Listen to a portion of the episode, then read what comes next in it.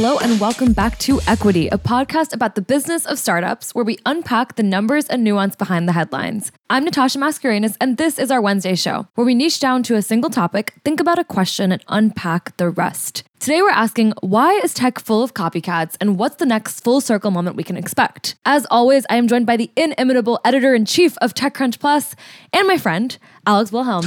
Alex, how are you? I'm doing great. I just want to say, like, the headline for the story at the root of this show was so much better than the way we phrased it as a question. I'm now thinking we should, like, go back in time, just take your headline, slap a question mark at the end of it, and say, huh? Because that would rule. I mean, I'm kind of down, and though we'll, we'll give you background on what Alex is alluding to because it actually started within slacks between both of us. Last week, Y Combinator announced that it was launching Launch YC, which is kind of this platform where people can sort through accelerator startups by industry, batch, and vote up and down. And if it sounds familiar, it is because it sounded very much like Product Hunt. And so your Slack to me, Alex, when you sent me the link was YC launches Product Hunt? Question mark. Right. Well, I mean, that was my first thought. I looked at this and I was like, wait a minute. YC is already an accelerator, a global, you know, like remote accelerator. It's got a continuity fund. There's YC School. Startup school, like yeah. Startup school, they've Book Life or Bookface, their social network for founders. I don't know, you know what I mean. Mm-hmm. And so, like, I, they come in increasingly productified, and so I was surprised to see them come up with something new again, and also something that isn't actually new to the market. Right, and of course, like that naturally made me think about this idea of like everyone building each other at a certain point. So you said YC makes a product hunt. I was like, okay, but product hunt made an Andreessen Horowitz, and then Andreessen Horowitz made a Y Combinator. And so that's really the story that we're going to be talking about today, which is the fact that everyone is making each other um, in a weird full circle copycat and kind of like competitive way, it seems like yeah. these days. This undergirds my firm belief that actually the center of the technology world is not Silicon Valley. It's not, you know, Shanghai. It's not New York City. It's actually the Xerox Corporation, creator of all the coffee machines out there that are running full time. Oh my God. God. I, yeah, totally. I remember when I was like first learning about the world of tech and I got really excited about people trying to build, I think it was another Foursquare. And ah. you and Holden saw my pitch. This is when we all were Crunchbase News. And you guys were kind of like, okay, this is not the first time it's happened. And that was the time where my bubble kind of broke of like everyone has tried to build the same companies so many times. This is a little different than that though. It's a little different than that, but it shares a key point because when you brought up that point about Foursquare, you know, historically, I recalled Gowalla, which was a competitor with Foursquare back when South by Southwest was a culturally relevant event, and apps would compete there for kind of ascendancy and therefore, you know, mind and market share. That was all well and good. But sometimes things are just too early. Like Foursquare was too early, mm-hmm. pretty much. I think it's why the business ended up kind of where it is today. And when we think about technology products that did break through, often they're not the first time. Like, do you remember the HP iPAQ? Oh my God. No. Not even a little. Came out before the uh, the iPhone. Ooh. Part of the Pocket PC line of Windows based devices in the smartphone category that no one remembers yeah. because only people who bought them were like HP execs. but Apple got the timing right when the technology was actually sufficiently ready to go. And so uh, I'm curious if that plays into this because Andreessen Horowitz went early first, which meant that they went YC, and then Product Hunt put together a fund, so they went Andreessen, and then last YC launched Launch YC to the public, and so they went Product Hunt at the end. I think. Oh yeah, I mostly agree with that timeline. I mean, that's correct. And the addition is like they share investors. There's overlap in a lot of subtle ways, and so maybe it makes sense to like kind of handhold everyone into how these companies are all starting to look like each other. Yes. So starting with I guess the news of YC launching Launch YC. Thank you for that, by the way, Y Combinator. Um, that that naming choice. But the reason it looked so much like Product Hunt like we were saying in the beginning of this episode is like it's one way that we're going to see a institution try and make the navigation of new products and new startups easier. And so similar to Product Hunt, Launch is pitching itself as a way where people can kind of detect the next big startup, whether they're an investor, a um, hopeful employee, or a founder themselves. And the biggest difference between Product Hunt and Launch at this point is that only startups that have gone through YC's accelerator can launch on Launch. And so it's competitive, but only to a degree. Right. So what they've done is they've created a new outlet for portfolio companies to strut their stuff. Or actually, that's probably an old sexist phrase. They've created a place for Y Combinator backed companies to show off. Yeah. And essentially allow people to participate in that. Very smart. And, and the thing is, Product Hunt has been very successful at this. I mean, like it's been a surprise. I think digg.com used to be the place where people would want to get to the top of the front page to get all the traffic, but now Product Hunt has the mind share. Oh my God. Yeah, it is really synonymous with launching even earlier than, you know, it comes on TechCrunch sometimes. People will send me their Sure. Product Hunt profiles and be like, we launched last week and here's what we've heard so far. And so Product Hunt has really become this institution for the earliest innovators, which is such a special thing to build. And I, I get why an accelerator would want some of that attention as well. Okay, but flip it around because it's obvious why YC wants more marketing for its portfolio companies. It helps them hire and raise money. But why does Product Hunt need a fund? Going back in time, kind of one step, why did the glorious little PH end up wandering around with a new checkbook? Yeah, so uh, this is a little bit of like mechanics. And so I'm going to keep it hopefully a little broad so I don't mess up. But a while ago, it was announced that Product Hunt is part of Prologue, which is a holding company that owns both Product Hunt and Hyper, which is a 60 million early stage venture firm. And so at that time, the takeaway was that Product Hunt is getting in cahoots with a VC fund, and they're both being led by that same CEO, new ish CEO, Josh Buckley. The reason I think it made a lot of sense was, you know, if you have that sort of deal flow and honestly like name brand and belief that people come to you, you probably have a great chance of winning cap table spots. It's a marketing agent, and a lot of firms and startups need marketing help. And so, in a lot of ways, it was kind of a boring addition because it was like, of course, you guys have a fund. Who doesn't have a fund? Prologue was announced before the downturn, mind you. so, I mean, I don't think it would be announced now. yeah, In fact, it was a prologue to the downturn. there we go. Da da da. Da da da. But I we, mean, we drank we drank coffee today.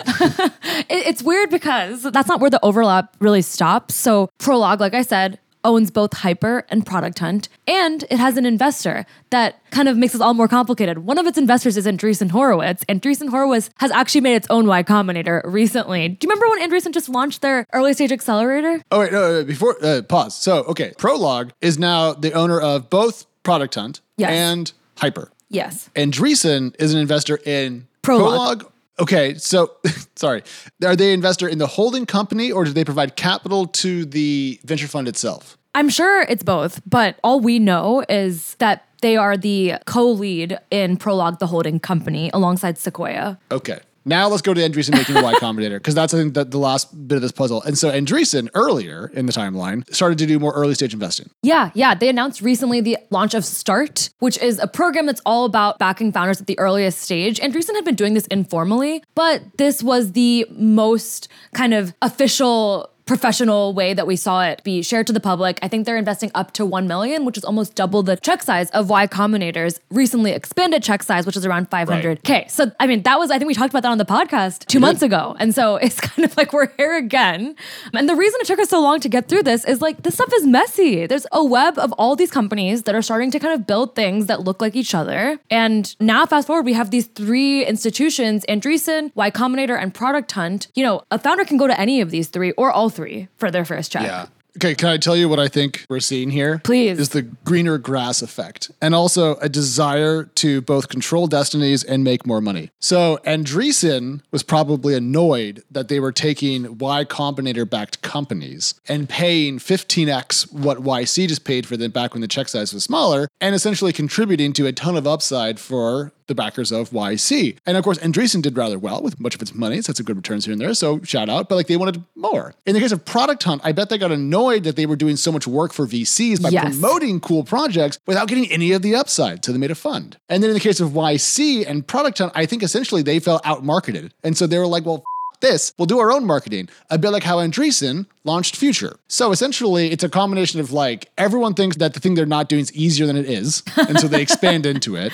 And I think that's a combination of arrogance to a degree. And the problem that humans have is we get good at something and then we think that means we're good at everything. And that's usually not the case. And then, uh, you know, on a positive side, I kind of think offering a more cohesive product, Natasha, may make sense to founders who want more handholding, perhaps. This is why I love podcasting with you because that summary is like kind of what we should have led with. it makes a ton of sense. Like all these companies have watched their loudest critiques over the years. In Y Combinator's case, their loudest critique has been your batch sizes are getting so big. Not all your startups can raise because they're not that easy to either stand out or I mean, we joke at Disrupt, like it's no longer how do you get into YC, it's how do you stand out at YC. And so Oh, yeah. Good point. That is a change. yeah, I feel like they're all kind of trying to respond to some of those critiques and add in the fact that 2021 was the year where it felt like anyone could launch a fund if they had a opinion or a market or an audience. And Yeah. it's not surprising that we saw the bar raise, which I guess is kind of like the next topic I wanted to talk about, which is like, what are the benefits of all these companies starting to look more like each other and offer the same products? We'll get to negatives next, don't worry. oh, okay. Well, I mean, I can. Do you mind if I take first? Please, stab? please. Okay, so for Andreessen, the advantages are pretty clear. Wait, do you want advantages for the institutions in question, the startups that might be impacted, or both? I would do both, but let's start with the institutions. Like, why is it good for these institutions to start to look Okay. like each other? I'll do institutions, you do founders. Perfect. So in the case of Andreessen, I think institutionally the advantages are it will have an earlier bite at more apples, and presuming that it can bring their talent engine to bear on those companies, they will have a better chance of success, and they will essentially be able to drive more operating returns. That's my thesis there. Regarding Product Hunt, essentially this is turning what was a niche social media product into a financial entity, and so for them the upside goes from ad revenue to tens of billions of dollars. So that's nice. Yeah, talk about maturing. Yeah, they they matured from zero to a lot really quick, and we'll see how it plays out. And in the case of YC, uh, you know, Natasha, the last Y Combinator cycle, they didn't talk to us much, if I recall correctly. And so I think they're probably running the Andreessen playbook, trying to more control the narrative Yeah. and be able to generate more of their own magic. And so I think that that is a component of both their growing financial clout and the fact that there's so many companies. It's not like in the old days when there was like 50 and you could kind of go talk to them, you know, and glad hand with the founders. Now there's 400 or whatever, or 1,000, I don't know. Yeah. And so I I think they have to do something to respond to that issue they've created for themselves. That's my take. So founders, take it away. I think for founders, a lot of it's similar, right? Like you can go to one institution and get the benefits that a lot of others have promised over the years. So now if you're a Andreessen Horowitz company or you know, you pay attention to the firm, you have connections, you can actually go to them for formal starter capital. And obviously having them on your cap table at this point in tech history makes probably such a difference in an environment where investors are being risk averse and they do need True. that stamp of approval early on. So I think it's smart for Andreessen Horowitz to go early stage and not in a quiet scout like way, but in a loud, here's a program, here's up to a million dollars way. When we talk about YC making a product hunt, I'm sure its accelerator founders are excited to no longer be defined by the all elusive demo day. I think the tech press has contributed to that, us included. and I think uh, YC for so long has kind of, it's aged out. People don't really raise on two days, and the demo days really is for show. It's still something interesting, but we see time and time again that even though there's interest in covering that and people reading it, it's not the most natural way to launch your company anymore. Like you can kind of launch it on an ongoing basis. Yeah, I mean, we've seen Techstars move to more, I think, flexible onboarding and offboarding schedules for this. I mean, Natasha, we have spilled enough ink over the years about demo days and the positives and negatives thereof to be quasi experts at this point in time. I think if you don't go curated, you have to find some other method to move forward. And so YC is doing that. I don't know if YC launch is the, I mean, it's simple, but I mean, Yeah. it's not particularly compelling. Product Hunt, cool, got it. Oh, you know yeah. what I mean? Like, that's one of the better brand names I think out there in the tech world in the last 10 years. Yeah, people don't really talk about that, but you're so right. Like that that's a great name. Launch YC. It used to be internal to YC, they're saying, and they just made it public. And while I completely understand why it's just for accelerator companies, I think it is a lot of eggs in your own basket. And so I do wonder if at some point they'll find it important to expand to other companies. And when I asked Lindsay, their head of comms over email about them making a not so subtle swipe at Product Hunt, she basically said like she encourages founders to launch everywhere they can, including Product Yes. Hunt. And so, of course, that's like the political and probably correct answer if you're a founder listening right now is not just picking one platform, the same way you wouldn't just send one email out. Yeah, no, I mean, if YC told founders that they were not allowed to go on Product Hunt, one, it would be self defeating and silly, which is why they're not doing it. And they're not, to be clear, that we're aware of. Because what does YC want? It wants lots of noise about its portfolio companies so everyone can't avoid noticing the cool new thing they've backed. Yeah, exactly. Solar powered ice cream drones, whatever. And so, yeah, that makes good sense to me. And I, I'm not, the thing that I'm curious about, and we can't answer this question, is that what's the impact of this? Like, we talk about it because we see interesting parallels to other activities by related entities that kind of bring them all together in this goulash of capital and publicity. Fair enough, fine. But what does it actually do for founders? How much traffic does it really bring in? Do they find that employee they needed? And so we're talking about this from Yeah. a very meta level, and it's the granular level that we can't see because we don't have the data. It's such a good question to like say anyways though because it's so clear that like this is YC answering a question that they've gotten a lot but it's not clear if it's going to help founders with the pain points that they are experiencing. And in a way to me this just seems like YC is being more competitive and more greedy in a good way investors are they already going to be going to this website and looking for deal flow this way, or would they rather go to a platform that has companies beyond YC? I mean, that Right. seems like an inherent like why just focus on this one cohort when you can do everything at the same time. Well, from a YC perspective, I get why Launch YC fits because they only care about their Right. portfolio companies. But if you're an investor, why not go to the broader mix? And so if YC companies do still end up on PH, well, then I wonder how much of an impact Launch YC, which has been launched by YC, will have. Yeah, yeah, exactly. So let's, sorry, there's just a lot of similar words in this one. Let's talk about negatives though. And we just mentioned that YC will not mind if companies make noise elsewhere because they Yeah. care about the overall health of portfolio. But that's not the same case as we see with investors. They do usually want to either lead the deals they want and then collect as many shares as they can. So I think that the biggest possible tension in this Venn diagram slash flow chart we've put together is Andreessen Horowitz and Hyper. Because if Andreessen is a backer of Prologue, yeah, yeah, yeah. Prologue, nailed it. Then they could eventually end up competing for deals or for allocation inside of deals, for follow on deals. And there's the potential for a lot of overlap and hurt feelings there. Yes, it is very easy to be externally inclusive, but internally exclusive. I don't think that people are as amicable here as we, you know, think. I, I just, I, I feel like a lot of these firms at some point are going to have to pick a side, or founders at least will have to pick a side as well. At this point, yes, you can still have Sequoia and Andreessen Horowitz on your cap table, but I do think like as you scale as a founder, those decisions get harder and harder to make. And if I was a founder, like I would want to pick the institution that has all the things. It seems like the biggest negative is founder confusion that's being masked as founder friendliness in a way. Yeah. And like also like this isn't just a question of like, you know, I'm raising my series D. Who should I raise from? This is only early stage money. Hyper only raised 60 million for its fund. That tells you a ton about where it will write checks, what size of checks, how frequently, and how much money they're to have for follow-ons. Call it 50-50, so they got 30 million to put in up front, 30 million for, you know, reserves. I mean, that is for Andreessen Horowitz like the lunch tab, I think, on their current AUM. and so, you know, if you're making a choice between them, how does Hyper possibly beat out Andreessen in terms of like raising capital from an entity? And if that's the case, then is Hyper just kind of like the crappy B team for Andreessen? Yeah, I mean, that is totally, I'm sure, a worry on their end and on anyone's end that's trying to compete with an Andreessen and vice versa. I feel like Andreessen launching an accelerator was not just them playing offense for fun, but it was them responding to, like you said, losing deals to YC and playing those high markups. And so I think a lot of these moves have been made out of like an insecurity or a competition element that wasn't there a few years ago. You know, I just I fall back to this saying a lot the last couple of years, but pigs get fat and hogs get slaughtered. It's an old timey farmer phrase, and it resonates with me a lot in this world because before Andreessen made a move into even earlier stage investing on a more systemic basis, it was doing great. And Product Hunt had a really cool niche before they added in a venture element. And YC is good at doing YC things, and now it's doing much, much more. And I, I wonder how much of the stuff is essentially feature bloat of the venture world. And I wonder if they're going to acquire the venture equivalent of technical debt. It's kind of like launching a column because you think you can and should, and then every week it just gets harder and harder to do because you don't really want to do it anymore in our world. Are you talking about one of us?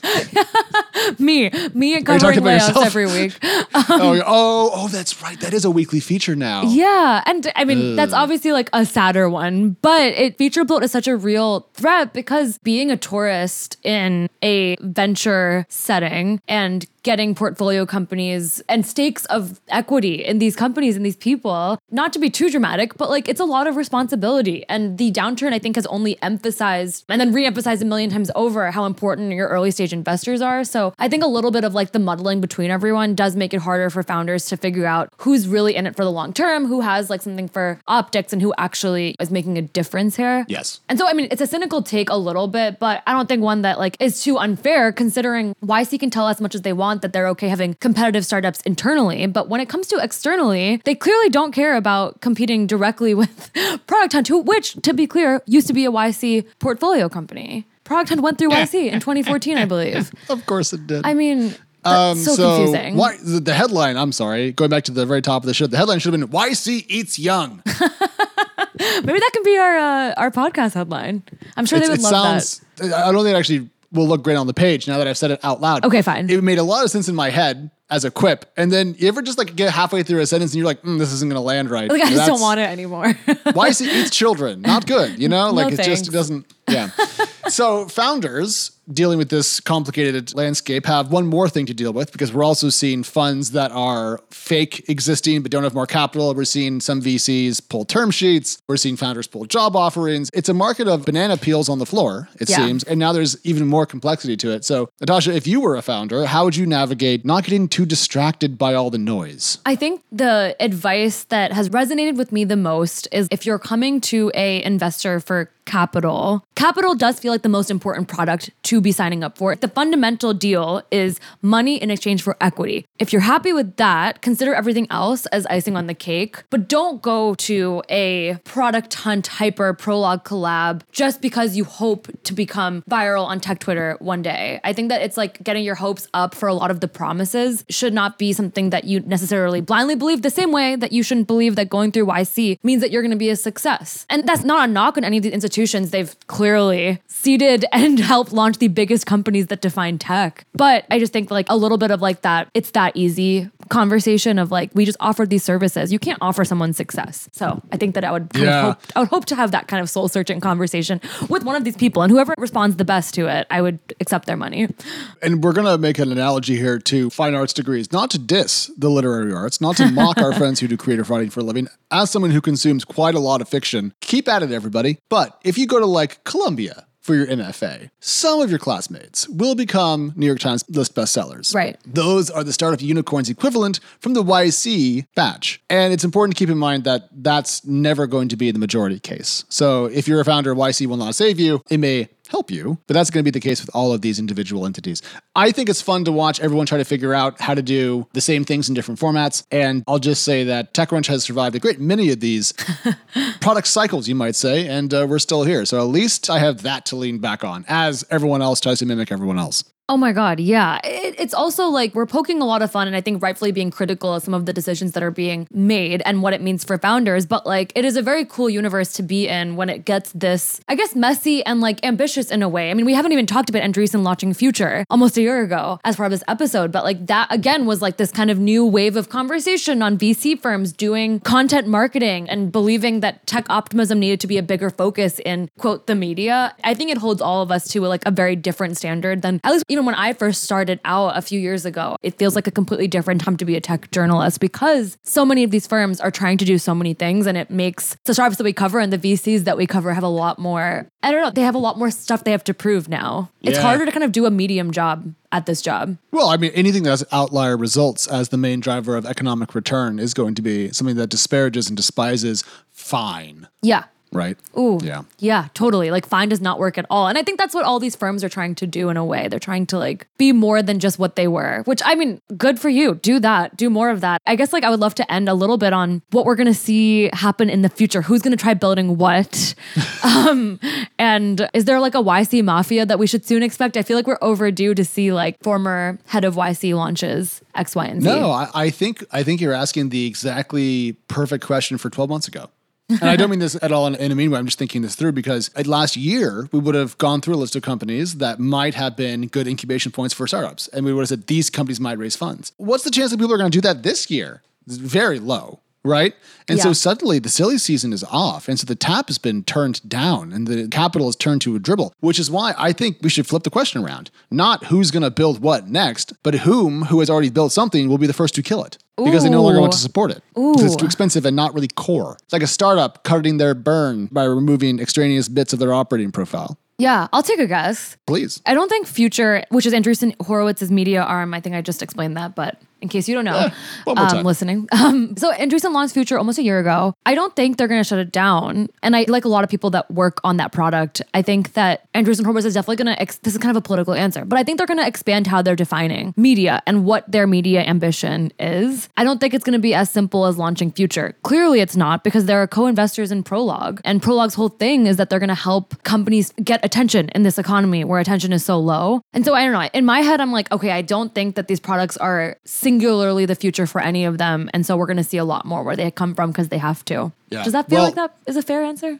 Was that too nice? Natasha, you always find a way of ending shows on a very positive note. And I mean that as an actual compliment because I think it does actually add a lot of, a little bit of nuance because we can get a little snarky. And so I appreciate that. The question of, you know, what happens to these projects, I, oh man, I almost want to say how fast do interest rates rise?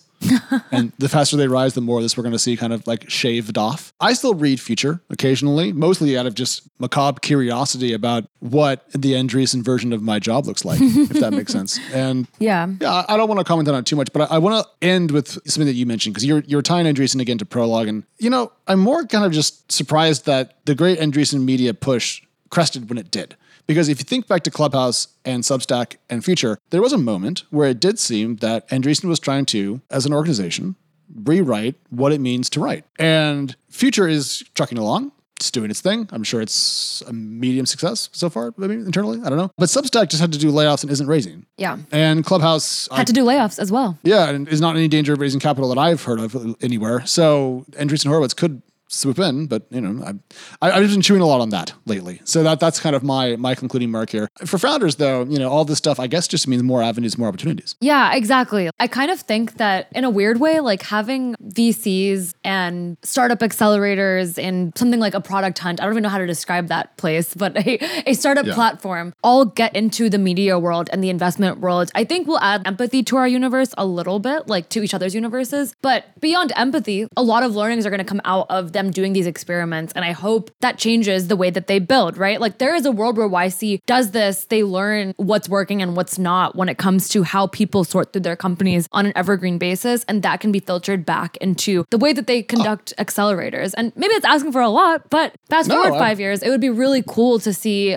I guess, expansion change the way these products look. We don't know at the time if they're the future, right? Which is kind of weird. Oh, I thought you were going to add .com to that. Oh God, um, I should yeah. have. You should have. I think it's a great point. If these products don't end up being enormous moneymakers, but instead end up being information sources that are then kind of sorted by the corporate algorithm, which is just the collection of human minds at a business, to make for a better operating profile for the company itself, then huzzah, I'm here for that. That's going to take a lot of work. And also, it would require people that are currently doing business in motion to pause and listen to new input sources, which is always tough if you're in a hurry. But I think we should stop there. There's a lot more in this area to talk about. We're not going to let this stuff go away. We have an eye on the pulse of the early stage community as always because, well, everything's in flux yet again. Right. I mean, I was just going to say, like, if there's any time to unlearn and to rethink about why things are becoming yes. full circle, now is the time. So it's kind of our time to shine because we love doing this and uh, Alex, it is always lovely to talk to you about these really niche things that you make not feel too niche at all. The same back at you. I always love kind of leaving my late stage pre IPO world and coming into the early stage area because it's so much more about people and personalities and so much less about spreadsheets. And so it's way more fun. I know. Drama, competition, conflict. We love it I here. Um, everyone else, we will chat with you on Friday. See you then. Bye.